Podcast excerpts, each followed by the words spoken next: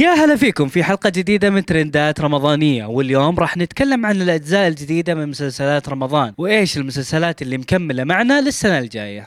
مطالبات عديدة قدمها جمهور جعفر العمدة بعمل جزء ثاني من المسلسل وقالوا لازم يشوفون انتقام جعفر من عائلة شوقي فتح الله في جزء جديد لحاله. أيضا الجمهور تعلق بشخصيات العمل وأبطاله وحكاياتهم خاصة جعفر واللي بقى بمثابة بطل شعبي في مصر. لكن المخرج محمد سامي كشف عن حقيقة وجود جزء ثاني من المسلسل وقال محمد سامي خلال لقاء في برنامج تفاعلكم إنه يعمل حاليا على تحضير مسلسل جديد سيتم تصويره خلال أسبوع بطولة الفنانة مي عمر وتأليف مهاب طارق وإنتاج مها سليم. هل تنتهي كوميديا من هو ولدنا واستديو 23 هذا العام؟ الأجواء الكوميدية في مسلسل من هو ولدنا استمرت مع اشتداد الخلاف بين ريان وبندر خاصة بعد ظهور عم ريان الحقيقي. لتتوالى الأحداث مع الخيانات والمفاجآت والأسرار الجديدة في موسم ثاني يتم عرضه هذا العام واللي بتزداد تشويق كل حلقة. أما مسلسل استديو 23 واللي بيجمع من المشاهد التمثيلية والغنائية بحضور نخبة من نجوم الكوميديا في السعودية ودول الخليج. فحقق نجاح كبير في الثلاث المواسم الماضية